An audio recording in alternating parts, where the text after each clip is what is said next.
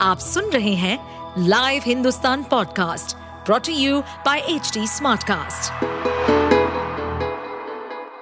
नमस्कार, ये रही आज की सबसे बड़ी खबरें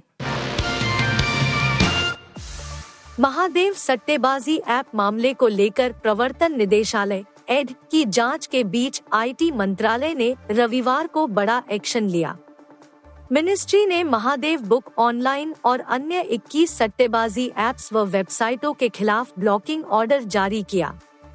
ईडी की सिफारिश के बाद इंफॉर्मेशन टेक्नोलॉजी एक्ट की धारा उनहत्तर के तहत यह आदेश जारी किया गया।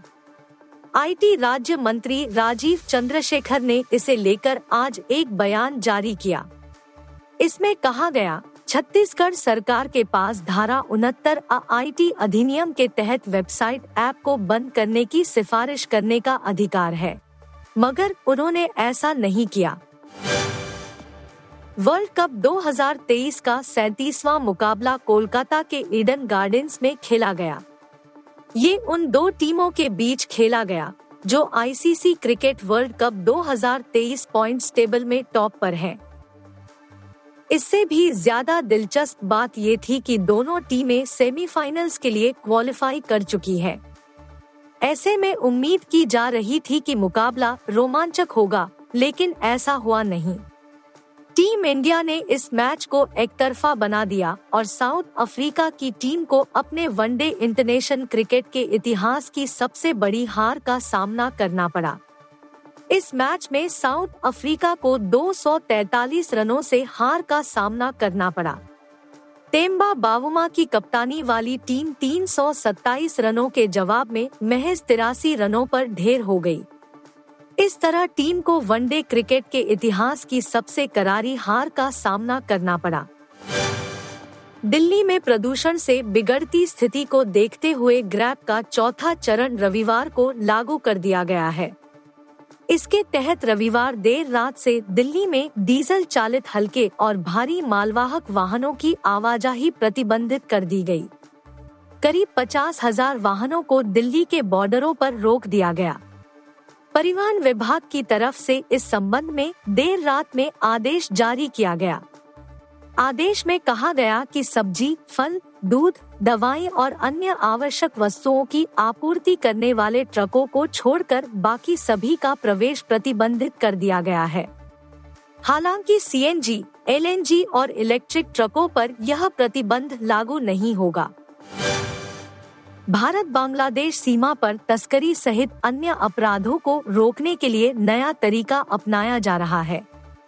सीमा सुरक्षा बल बीएसएफ के जवान सीमा पर मधुमक्खियों के छत्ते लगा रहे हैं।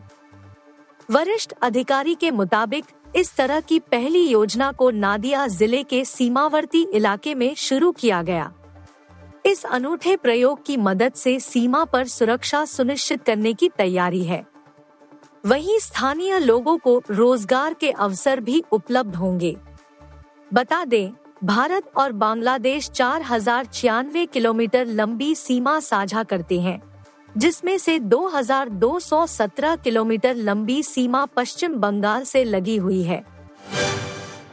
एक और कांग्रेस और समाजवादी पार्टी के बीच मध्य प्रदेश विधानसभा चुनाव के प्रचार में एक दूसरे के प्रति तलखी दिख रही है। वहीं यूपी में गठबंधन को लेकर अखिलेश यादव ने नरम रवैया अपनाया है। हालाँकि सपा और कांग्रेस दोनों कई मौकों पर 80 सीटों पर लड़ने की बात कह चुके हैं। अब अखिलेश यादव ने कहा कि 80 सीटों पर तैयारी करने से गठबंधन के दलों को ही फ़ायदा होगा। उन्होंने कहा कि हमारी तैयारी की सीट पर जब गठबंधन के प्रत्याशी लड़ेंगे तो गठबंधन की जीत आसान होगी। यूपी में पैंसठ सीटें लड़ने की बात कहने के बाद सपा अब इस पर ज़्यादा बोलने को तैयार नहीं है।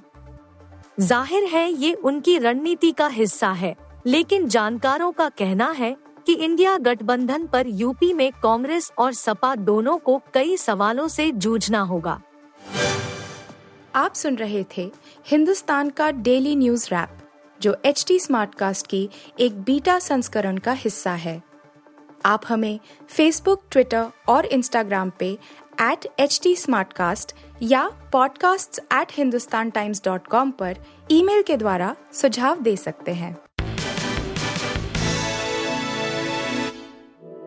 इस पॉडकास्ट पर अपडेटेड रहने के लिए हमें फॉलो करें एट एच टी हम सारे मेजर सोशल मीडिया प्लेटफॉर्म पर मौजूद हैं और ऐसे पॉडकास्ट सुनने के लिए लॉग ऑन टू डब्ल्यू